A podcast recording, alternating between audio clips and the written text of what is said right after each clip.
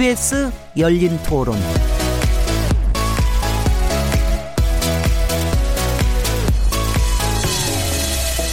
안녕하세요. 묻는다, 듣는다, 통한다. KBS 열린 토론 진행자 시민 김진혜입니다.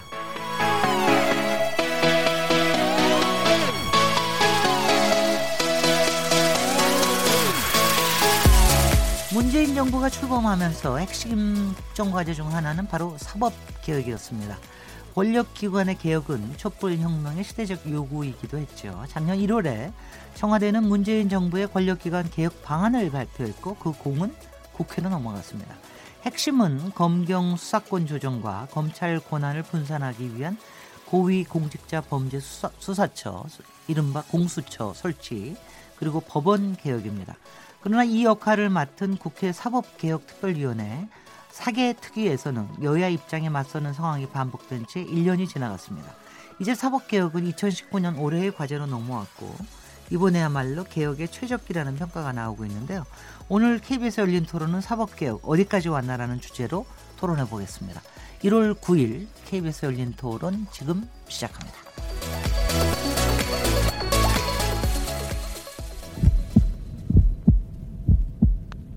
살아 있습니다. 토론이 살아 있습니다. 살아있는 토론, KBS 열린 토론. 토론은 라디오가 진짜입니다.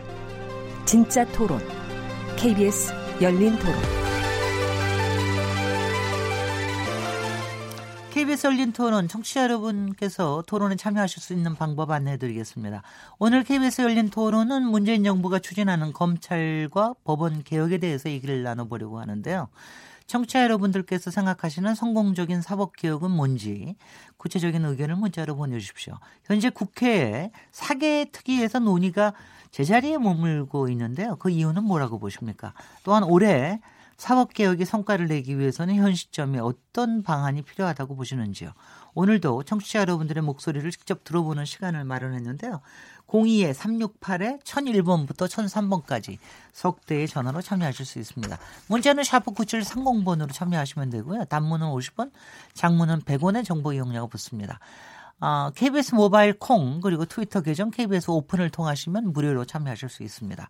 KBS 열린 토론은 매일 새벽 1시에 재방송되고요. 팟캐스트로 언제든지 들으실 수 있습니다. 청취자 여러분들의 열띤 참여를 기대하겠습니다.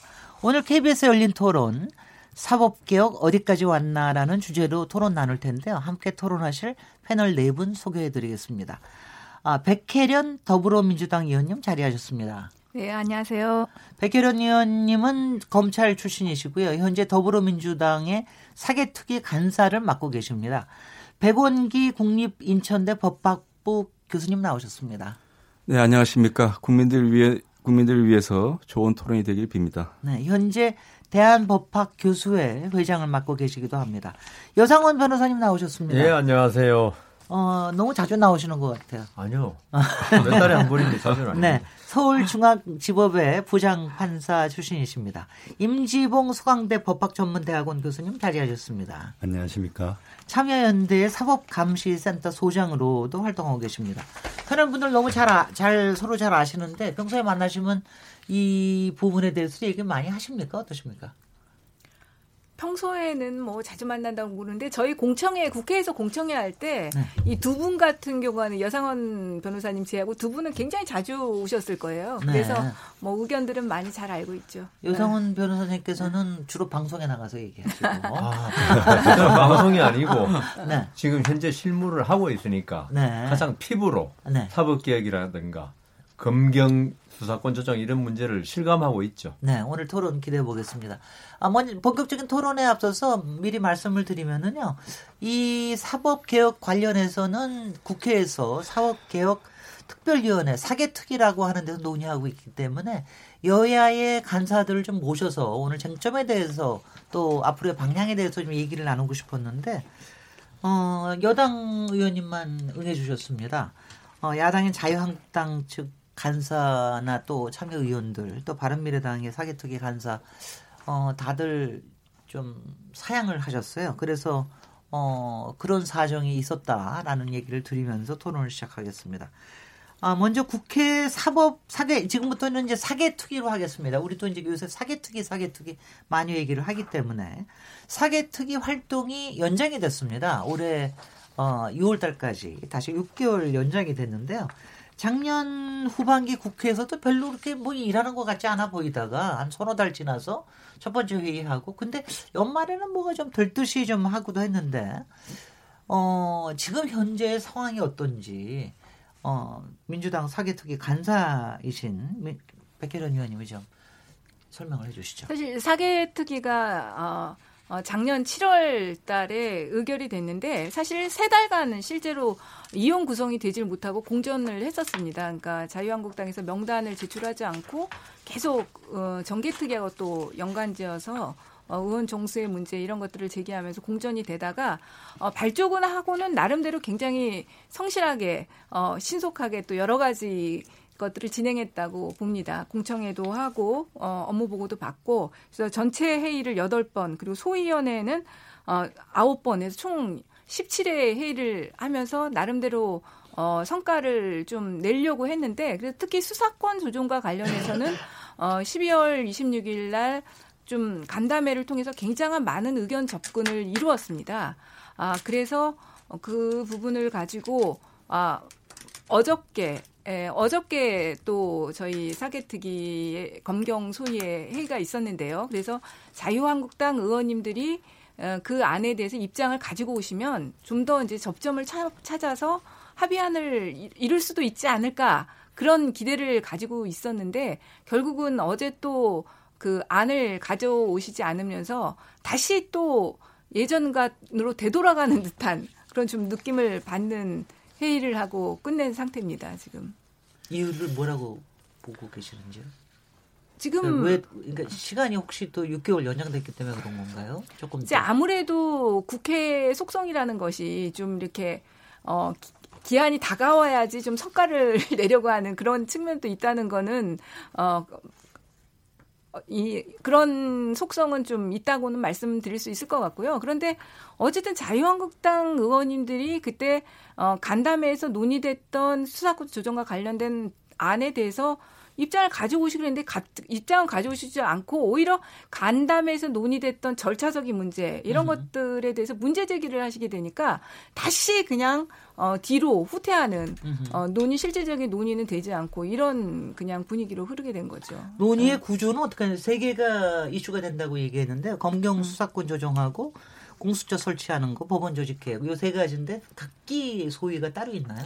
아, 소위는 지금 두 개 있습니다. 그러니까 검경 어, 소위하고요. 네. 네. 법원 법조 소위가 있습니다. 그래서 검경 소위에서 수사권 조정과 고위공직자 비리 어, 수사처 공수처에 관한 어, 논의가 이루어지는 거고요. 법원 법조 소위에서 어, 법원 조직 개혁과 관련한 그 논의가 이루어지고 있는 겁니다. 그런데 네. 어, 지금 저희 검, 검경소위 같은 거는 제가 검경 소위 소속인데요. 일단은 이제 여러 가지 주제를 한꺼번에 놓고 논의하기보다는 먼저 합의가 될 수 있는 주제부터 어, 논의를 해서 성과를 이끌어내자 이런 네. 공감대가 형성돼 있습니다. 그래서 지금 어, 공수처에 대해서는 자유한국당 의원님들의 전반적인 기류가 반대 기류가 굉장히 강합니다.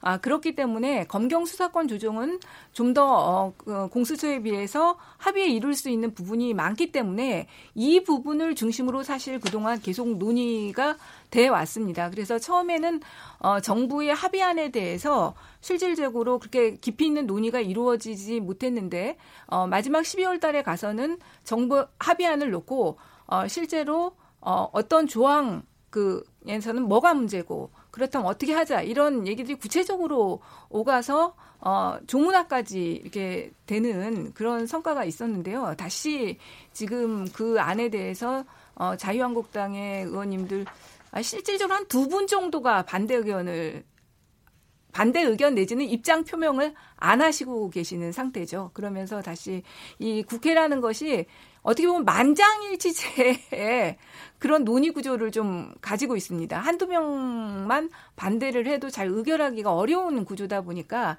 지금 논의가 다시 진척이 되지 않고 있는 상황입니다. 네. 저희가 오늘 세 가지 이슈를 다 얘기할 수 있을지 모르겠지만 그래도 차근차근 첫 번째 검경 수사권 조정에 대해서는 그래도 상당히 의견 좀 합의에 좀 도달 수렴이 좀 돼가고 있는 것 같다 이렇게 얘기하시는 거 하셨으니까 좀 쉬운 것부터 먼저 하죠. 검경 수사권 조정에 대해서는 뭐가 이슈가 되는지 혹시 다른 분께서 조금 설명을 좀 해주실 수가 있는지요. 검경 수사권 조정에 대해서는 지금 그 정부에서도 안이 나오지 않았습니까? 근데 그 이후에 무엇이 쟁점이 된다고 보십니까? 백원기 교수님? 예. 그 검찰의 수사 종결권 또 실제로 검찰이 수사를 전담하고 있는 부분에 대해서 어, 사법경찰에게 수사의 시작과 수사의 내용상 독립을 보장하는 식으로 하는 것이 올바른 방향이라고 생각하고 지금 이 정부가 추진하고 있는 기본적인 방향은 옳다고 생각합니다. 원래 검찰 제도는 프랑스에서 유래를 했고요. 네. 프랑스에서는 어, 공소권을 전담하는 사법관의 역할을 하는 것입니다. 그러나 이제 검사가 수가 많지 않다 보니까 경찰을 행정경찰과 사법경찰을 분리해서 어, 프랑스가 사법경찰 제도를 또 창안했고요. 실제로 모든 수사는 우리의 경우에도 98%가 모든 수사를 경찰이 담당하고 있습니다. 네. 프랑스의 경우에는 중재, 경제, 위경죄의 그 범죄의 구별이 있어서 중재의 경우에 한해서 검사가 초동 수사에 참여하고 예심 판사로서 참여하고 하는데 사법 경찰이 주된 임무를 어, 수행하고 있습니다. 따라서 우리의 경우에도 사법 경찰의 수사권의 내용상 독립을 보전 보장하는 것이 네. 바람직하지 않겠느냐 이런 생각이고 어, 이런 네. 식으로 개정이 돼야 한다고 생각합니다. 네. 임지봉 교수님, 네. 네. 어떻게 보고 계십니까? 이 검경 수사권 조정에 대해서는 지난번 정부에서 발표한 안 자체가 합당하다고 보시는지요? 예, 그때 정부에서 청와대 이제 경찰의 상관이라고 할수 있는 행정자치부 장관 네. 그리고 어, 검찰의 상관인 법무장관 두 분이 청와대에서 합의문을 발표했죠. 네. 합의문을 발표했는데 그 큰 방향은 방금 우리 백 교수님께서 말씀하신 대로 어, 수사권에 있어서 지금까지는 검찰이 수사권도 가지고 또 경찰에 대한 수사 지휘권도 가지고 네. 또 기소권도 가지고 기소를 해서 재판이 열리면 또 공소유지권도 가지고 네. 심지어 판결이 나고 나면 그 판결에 대한 그 형 집행권도 가집니다. 음. 그러니까 형사사법 절차에 있어서 검찰이 그야말로 거의 전 과정을 통해서 권한을 가지고 있었고 특히 수사권과 기소권은 독점하고 있었단 말이에요. 네. 예. 그래서 과거에 검찰에 의한 이 독점된 권력들이 늘 그러, 그러 하듯이 이제 권한 남용이 있었던 것이고 그 권한 남용과 관련해서 이제 검찰의 권한 남용을 막기 위한 그 견제 장치의 하나로서 어, 경찰의 수사권과 관련한 부분에서 이제 검사에 의한 그 경찰 수사권 지휘 권한을 삭제하고 수사와 관련해서 경찰과 검찰이 서로 협력 관계에서 대등한 권한을 가지게 함으로써 또 서로 수사권을 놓고 어, 경쟁을 하고 또 견제를 하고 이렇게 함으로써 국민들에게 네. 그러한 어, 권력 분립 을 통한 권한 남용 방지라는 그 혜택이 돌아가게 하, 고자 하는데 지금 검경 수사권 조정의 목적이 있다고 보시면 되겠습니다. 네. 예. 그러니까 그 부분에 상당히 동감을 하신다는 말씀이신데 네. 여상구 여상구 변호사님 어떻게 보고 계세요? 저는 뭐 현장에서 뛰고 있으니까 네. 그 검경 수사권 조정이란 게 저 이상적으로는 좋죠. 그렇게 돼야 되고 저도 언젠가는 돼야 될 거라고 믿습니다. 그런데 경찰 수사를 저는 이제 저희들이 입회를 한다고 그러는데 수사 받을 때 우리 피의자 뒤에서 이제 어, 경찰이 수사하는 걸 지켜보면서 어떤 경찰의 권한 수사권의 남용을 막기 위해서 지켜보고 이런 걸 많이 하거든요. 네. 하면서 보면은 지금 뭐 경찰도 이제 경찰 대학 출신도 있고 변호사도 많이 채용한 걸로 알고 있습니다. 그래서 수사권 어, 갖기 위해서 많은 이제 기초적인 노력을 하고 있는데 그럼에도 불구하고 아직 경찰의 네. 어떤 수사 역량이라든가 역량보다도 어떤 의도 음. 이런 거에 대해서 불신을 가질 때가 많아요. 그거는 물론 이제 수사받는 입장에서의 불신이니까 객관적이라고 할 수 없을지 몰라도 경찰이 그러니까 저희들은 법률 전문가잖아요.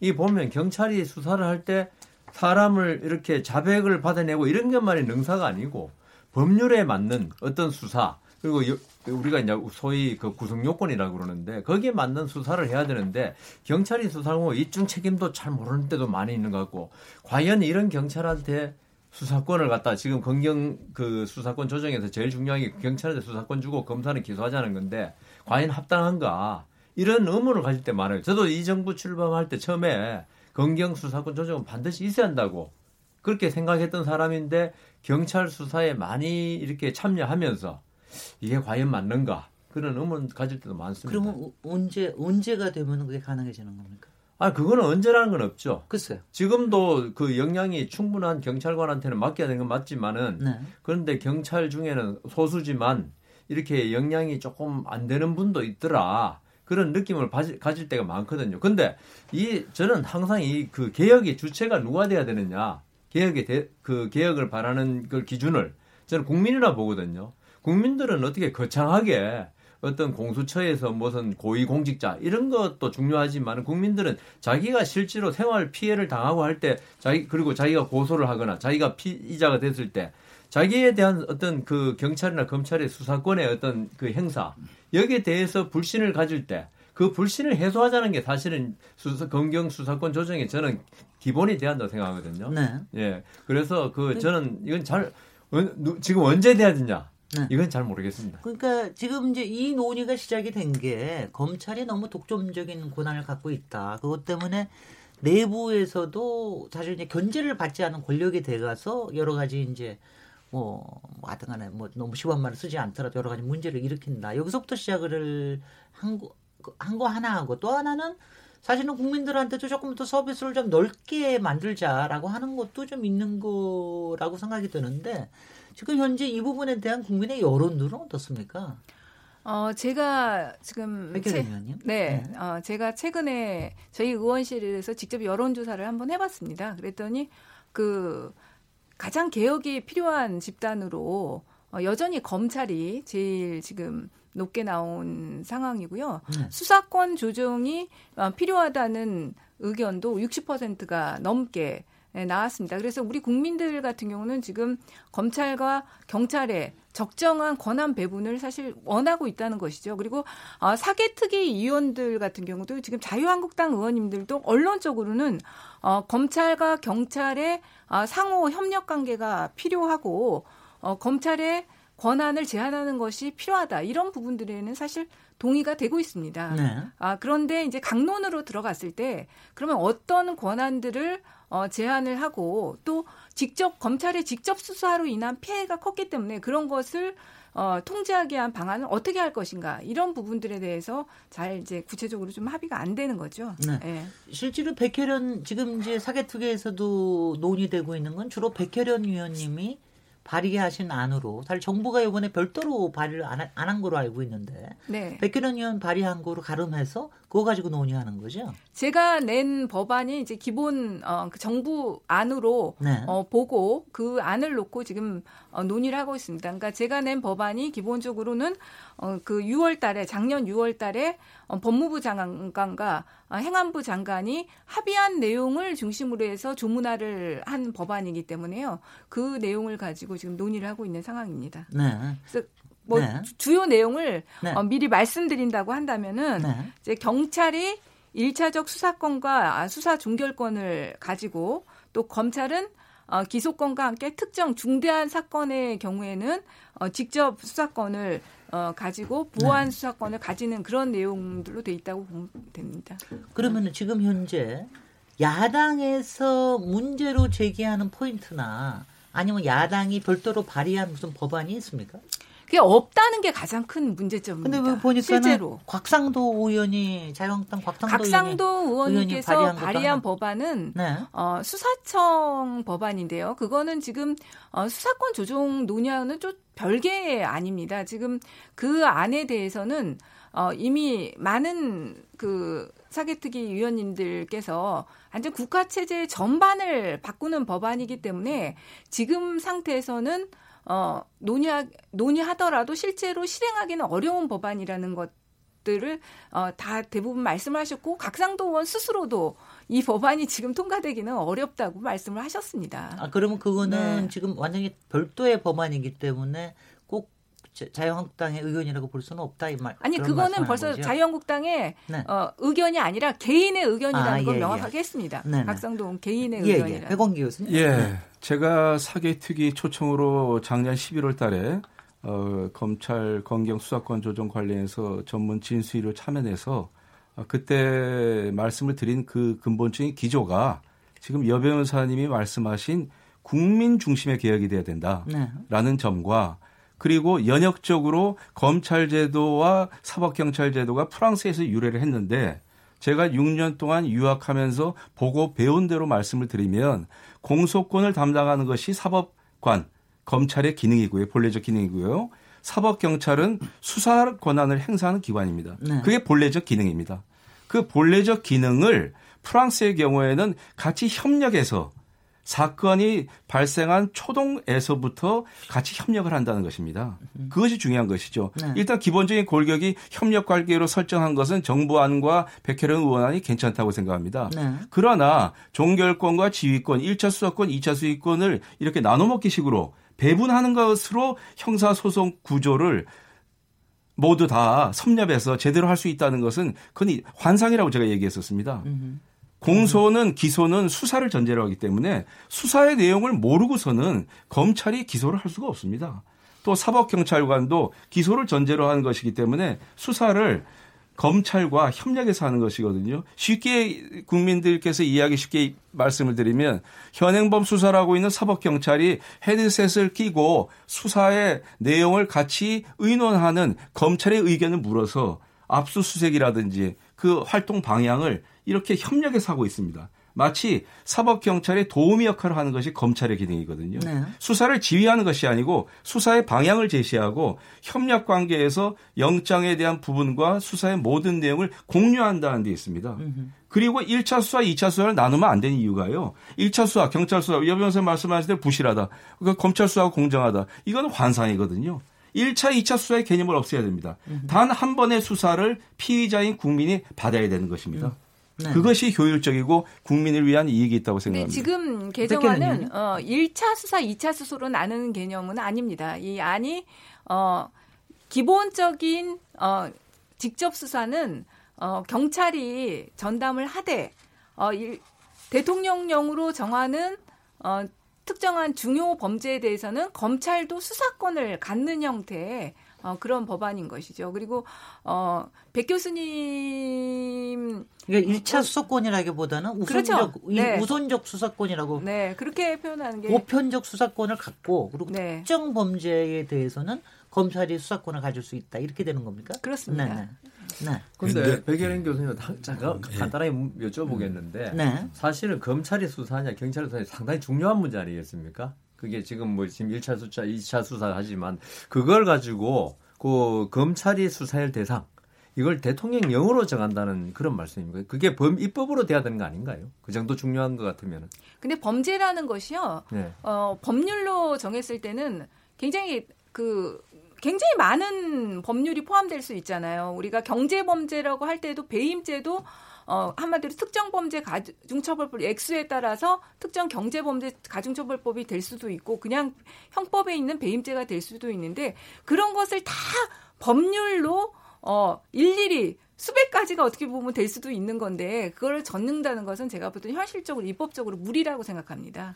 아, 그러면은 그거에 대해서는 지금 저, 저희 자료에 보면은 부패 범죄라든가 경제 범죄 또 공직자 범죄에 대해서는 검찰이 수사권을 갖는다라고 하는 거로 되어 있는데 그거 외에도 더 세분돼서 정의가 돼야 된다고 얘기하시는 겁니까 지금?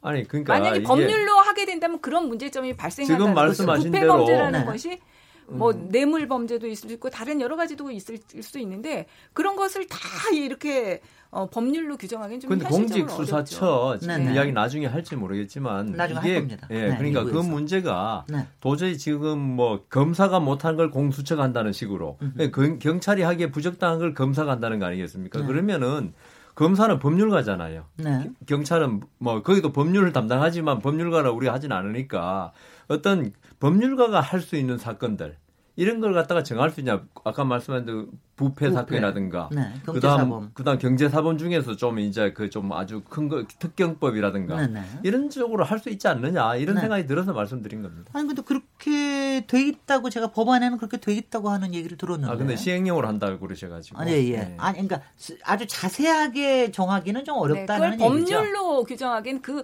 수사할 수 있는 범죄를 법률로 규정하기는 현실적으로 어렵다는 것이죠. 음. 네. 네. 근데 검경 수사권 조정에 관한 지금 사개특위의 법안 논의는 우리 백 간사님도 나와 계시지만 제가 알기로는 이 검경 간의 문제뿐만이 아니고 으흠. 앞으로 공수처 설치를 전제로 한 네.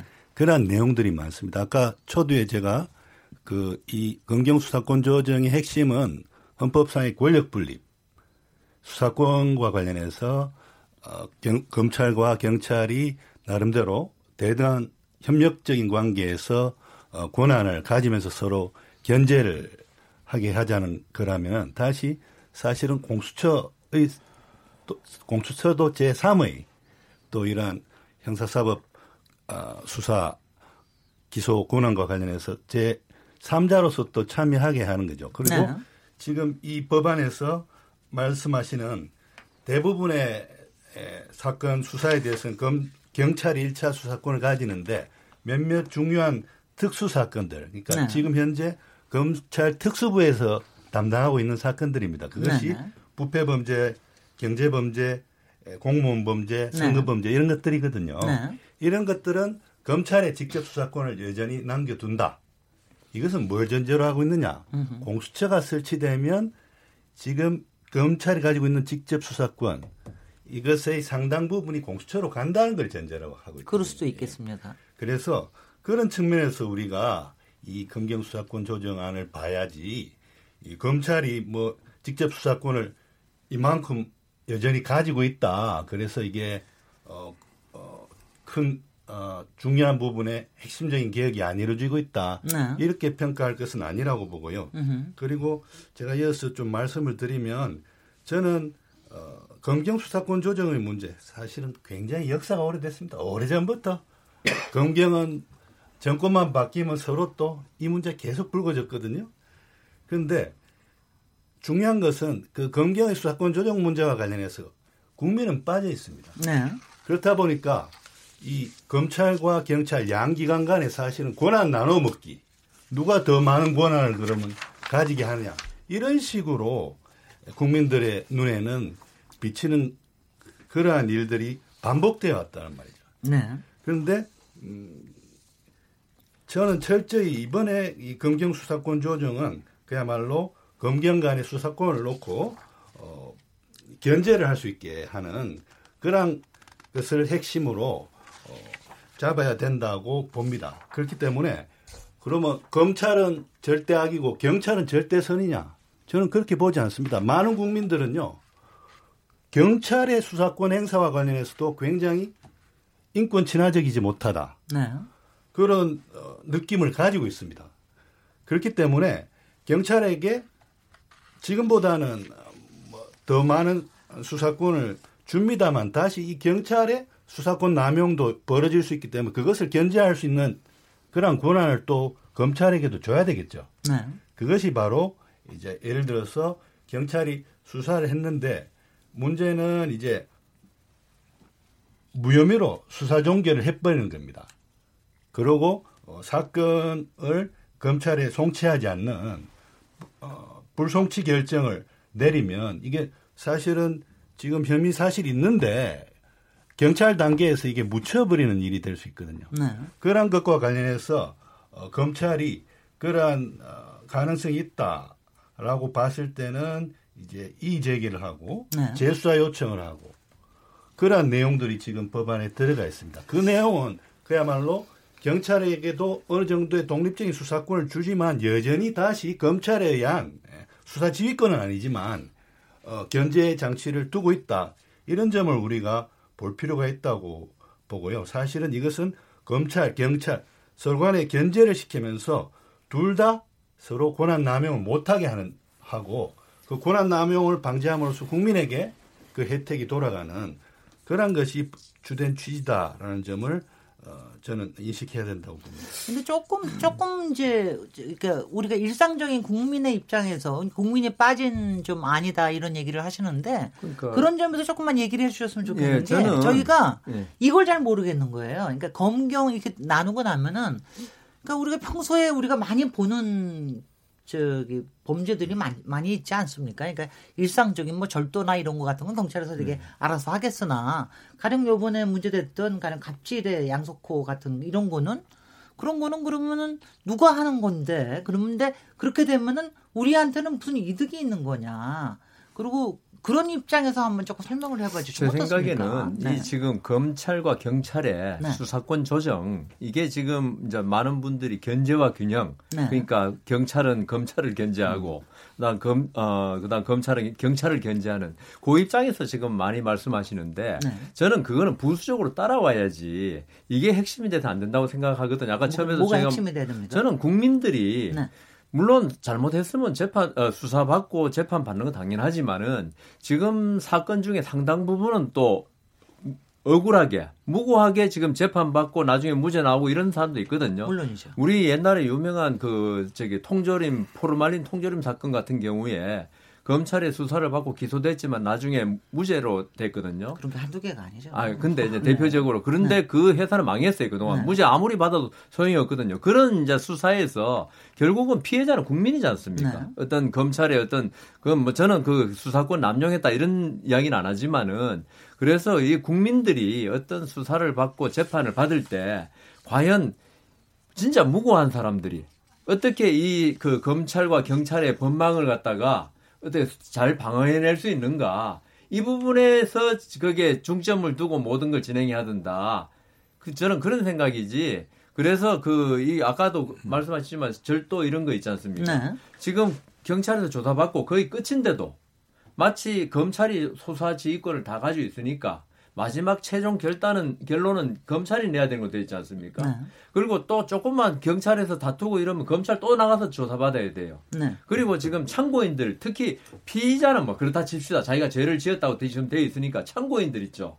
이 사람들 가끔 제가 법원에 재판할 때 나오면 왜 내가 여기 세 번, 네 번 불려 댕겨야 되느냐 이런 거예요. 네. 나도 생업이 있고 힘든 사람인데 그게 경찰에서 수사해가지고 끝나면 되고 경, 검찰은 이 경찰 수사가 좀 부족하고 기소한데 좀 모자란다면 보안 수사 정도 하면 되는데 이 사람을 경찰은 검찰은 1심 어, 저 경찰이 한 거 보니까 좀 모자란다. 다시 나와라. 그러니까 똑같은 말 또 듣는 거예요. 네네, 네, 사람들 그게, 말이 음. 거의 바뀌지 않아요. 네. 그런데 이걸 갖다 이런 그 검찰 경찰이 이중으로 수사권을 행사함으로써 많은 국민들이 불편해하고 있다는 거. 그럼요. 이거 이 부분에서 저는 수, 그 수사권 조정 이런 문제가 돼야지 네. 경찰과 검찰이 서로 그 권한을 갖다가 서로 남용하니까 견제해야 된다. 이게 중점이 되지 않는. 아니 그래서 아니 근데 바로 그 포인트에서 얘기를 하면은요 네. 여상국 변호사님 말씀하신 대로 지금 이 검경 수사권이 조정이 되면은 가령 일상적인 범죄라든가 아니면 뭐 절도라든가 아니면 뭐 살인 범죄까지도 어떤 그런 부분들은 대부분들의 경찰이 수사를 권을 갖고 그다음에 그 외에 조금 더 조직적인 범죄 그러니까 뭐 부패라든가 아까 경제 사범이라든가 조금 이제 어 뭐라고 예, 전에 얘기하면 하이 칼라 무슨 뭐, 뭐 뭔지 하이 칼라 네. 범죄라고 네. 얘기하던 네. 이런 것들이요. 이런 것들은 검찰에서 맞는 거로 지금 그렇게 조정을 하는 거 아닙니까? 지금 하고자 하는 지금 게? 근본적으로 지금 상호 협력 관계라는 걸 전제로 하고 있지 않습니까? 네. 우리 백혜련 의원님, 임지봉 교수님도 얘기하셨는데 그 설명하시다가 갑자기 그 견제와 균형을 위해서 제가 모두에 말씀드렸습니다마는 검찰은 공소관으로서 수사를 할 역량이 부족하기 때문에 프랑스에서 사법경찰 제도를 만들 거거든요. 사법경찰과 같이 통제를 하면서 수사를 완성하겠다는 그런 의미거든요. 그래서 검찰과 경, 경찰을 싸움을 붙이는 식으로 견제와 균형이라는 표현을 쓰면 안 됩니다. 사법기관으로서 상호 협력하고 존중하게 만드는 것이 중요한 것이죠. 그래서 하나의 수사를 초동에서부터 사건의 시작부터 검찰의 검찰과 의논을 해서 예컨대 지금 우리 사회자께서 말씀하신 대로 중죄의 경우 또 현행범인 경우 바로 그다 그 경우에는 수사 판사가 지정이 되고 공화국 검사 프랑스의 경우입니다. 직접 수사를 시작하고 사법 경찰과 하거든요. 또 우리도 경찰이 90% 이상의 경범죄, 경제, 가벼운 범죄를 처리하고 있습니다. 네. 또그 부분에 대한 수사 주의도 검찰이 잘하고 있거든요. 네. 지금 경찰과 검찰은 절대로 상호 협력하는 관계이지 견제와 균형을 하는 기관이 아닙니다. 그 부분에 뭐, 대한 기본적인 시각을 뭐 제가 제가 보기에는 다 필요한 것 같은데 견제와 균형도 필요한 것 같고 협력도 필요한 것 같고 다 필요한 견제와 균형을 위해서 수사권과 기소권을 분리한다는 것은 네. 제가 볼 때 이건 환상이라는 거죠. 네. 실제 형사소송의 구조에서는 수사, 뭐 공판, 그다음 재판의 집행 이렇게 이론적으로 나눌 수 있겠습니다만은 수사의 내용의 결정체가 공소장에 다 기록이 되는 것이기 때문에 그런데요. 수사의 내용을 검찰이 저 일상적 지금 이제 이제 다시 좀 얘기가 뜨거워지는 것 같은데 제가 좀 여쭤보면은 지금 이렇게 바뀐 안으로 보면은 이게 어떻게 되는 겁니까? 경찰에는 수사권이 있잖아요. 그, 그런데 기소권은 없는 거죠. 그럼 네. 여전히 검찰로 송치하는 건 여전히 있을 거 아닙니까? 그렇습니다. 그러니까는 기소 어, 경찰이 수사를 해서 기소를 해야 된다고 생각하는 사건은 100%다 어, 검찰로 송치가 되는 겁니다. 그럼 검찰에서 다시 네. 또 다시 또 수사하는 다시 또 그걸 체크하는 거는 그거에 대해서는 수사를 하겠네요. 어, 할 수도 있고 네. 더 추가로 불러서 경찰 수사만으로도 기소를 해도 유죄를 받을 수 있다. 네. 아, 이런 사건들은 어, 추가 수사를 하지 않을 수가 있는 거고요. 네. 그렇지 않은 사건들은 검찰에서 어, 추가 수사를 해서 또 기소할 수 있고 음흠. 또 무혐의할 수도 있는 겁니다. 네. 검찰 네. 수사 지휘권을 폐지하는 이유는 뭡니까? 그걸 좀 설명을 해주시죠. 사실은 이 경찰의 반발입니까? 아니면은 이게 그... 검경 수사권 조정의 본질은요. 네. 본질적으로는 검찰의 권한을 일부 경찰에게 이양하는 겁니다. 사실 네. 그동안 우리나라 형사소송법의 체계는요. 아까 여상원 변호사님이 얘기하셨지만은 절도라든지 살인 사건 이런 단순 사건 같은 경우는 사실은 경찰에서 모든 수사가 이루어집니다. 대부분이요. 네. 네 그리고 네. 결론이 바뀌는 경우가 거의 없어요. 음흠. 그런데 우리나라 형사소송법은 그동안 사실 그 현실을 반영하지 못했습니다. 모든 수사의 권한, 그 다음에 수사의 종결권, 그리고 어, 수사 지휘권, 모든 것이 검찰의 권한으로만 실질적으로는 경찰에서도 이루어지고 있는데 어, 검찰의 권한으로만 규정돼 있었던 거거든요. 형사소송법에서. 알겠습니다. 저, 저는 혹시 여상원 변호사님 이거 이런 효과는 없겠습니까? 만약 저 검찰이 모든 일상적인 범죄, 생활 네. 범죄에서 조금 손을 떼면은 네. 검찰이 이렇게 좀덜 비대해줘도 되는 거 아닌가요? 아, 그러, 맞, 그런 효과는 맞, 습니다 분명히 있을 것 같아요. 예, 그러니까 네네. 지금 우리가 아까 우리 백 의원님 말씀하신 대로 지금 검찰이 있죠. 네. 절도, 소매 아, 조그만 뭐 것까지 다 그거 할 일이 전부 있어요. 전부 다 손대니까 네. 검찰이 맨날 그 검사들 맨날 밤 10시까지 일하는 걸 자랑으로 얘기는데. 글쎄 말이에요. 그건 좀 쓸데없는 짓 근데 검사들이 정말 필요 없는 일을 하고 있거든요. 네. 그거는 물론 이제 검찰의 어떤 경찰에 대한 불신 이게 밑바탕에 깔려 있는 거죠. 네. 뭐 예전에 사실 우리 해방되고 나서 상당 부분 우리가 지금 공무원들이 뭐 부패했다는데 아까 백 의원님 그러셨잖아요. 가장 불신받는 조직 중에 하나가 경찰 검찰이거든요. 네. 여기에 지금 기본적으로 검사들 시각은 경찰은 항상 부패할 수 있다는 그걸 깔고 있어요. 근데 국민들은 오히려 또 검찰이 부패했다고 말하고 있거든요. 그렇기 때문에 그 부패라는 건 시각의 문제가 아니고 그래서 아까 제가 그 처음에 모두의 어, 이게 수사권 조정의 이야기를 여러 가지 했지만은 수사권은 일단 저는 분리돼야 한다고 보는 입장에서 말할 이제 현실이 이런 경우가 있다. 네. 그렇다면 검찰이 제, 제할 일 그러니까 검찰은 법률가고 경찰이 수사행거 갖다 놓고 새로 수사할 게 아니고 이거 기소할 것이냐 말 것이냐 판단해주고 법률적으로 맞다 안 맞다. 그다음 어, 기소를 이 나쁜 사람은 분명한데 경찰 수사가 좀 부족하다. 이 부분에 구성 요건이라는 게 있거든요. 하면 좀 보완 수사하면 되는데. 아니 글쎄요. 그러니까 지금 바로 얘기하신 검경 수사 조정권에 완전히 찬성하시는 입장이신데. 네, 지금 아, 여상원 의원, 여상원 의원이 아 여상원 변호사님이 얘기한 게 제가 낸, 낸 법안이에요. 네, 그러니까 하는데 네, 네. 그 현실을 부딪혀 보니까 이런 미진한 면이 있는데 그 부분을 사실은 어떻게 보완하고 나갈 것인가가 네. 사실 경경 수사권의 실질적인 면에서 가장 중요한 겁니다. 근데 이 말씀은 확실하게 좀 동의가 되는 것 같아요. 그러니까 이런 점에서 어, 저는 분명히 이제 이렇게 이런 식으로 나눠지면은 서로 견제하는 것도 분명히 생길 것 같습니다. 어, 왜냐하면 왜냐하면 한쪽에서 책임을 가지고 했는데 저쪽에서 다르게 나오면은 확실하게 서로 따질 수가 있는 거 아니에요. 그러니까 그런 효과도 분명히 있을 수 있고 그런가 하면은 백원 교수님이 얘기하시는 서로 겨, 왜냐하면 좀 업무를 나누는 것도 협력 아닙니까? 네. 그러니까 이런 거에 대한 거를 조금 더 저기 좀 조금 국민들한테 어필할 수 있는 거로 좀 더 좀 잘 말씀을 하셔서 지금 상당히 좀 좁혀졌다고 얘기를 하시니까 좀 더 좁혀질 수 있도록 백혜련 위원님께 간사님께 부탁을 드리면서 이 토론은 마무리하면 어떻겠습니까? 네, 노력하겠습니다. 아니 왜냐하면 이거는 네. 거의 다 같기 때문에 아 그리고 저, 는 저는 이런 생각을 좀 해봐요. 제가 뭐 이쪽 분야 전문가는 아니면 그냥 일반 국민 입장에서 항상 모든 게 검찰한테 가서 다 그러는 거는 조금 항상 뭔가 찜찜해요. 내가 거기에 뭐가 달려 있는 것 같고 그래서 뭔가 좀 새로운 거를 try를 해볼 필요가 있는 건 아닌가 하는 이런 생각을 해봤습니다. 아, 그래서 검경 수사 조정권 이 부분에 대해서는 일부에서 이 정도로 하고요. 잠시 쉬었다가 다음 공수처 관련으로 토론 이어가도록 하겠습니다. 지금 여러분께서는 KBS 열린 토론 시민 김진애와 함께 하고 계십니다.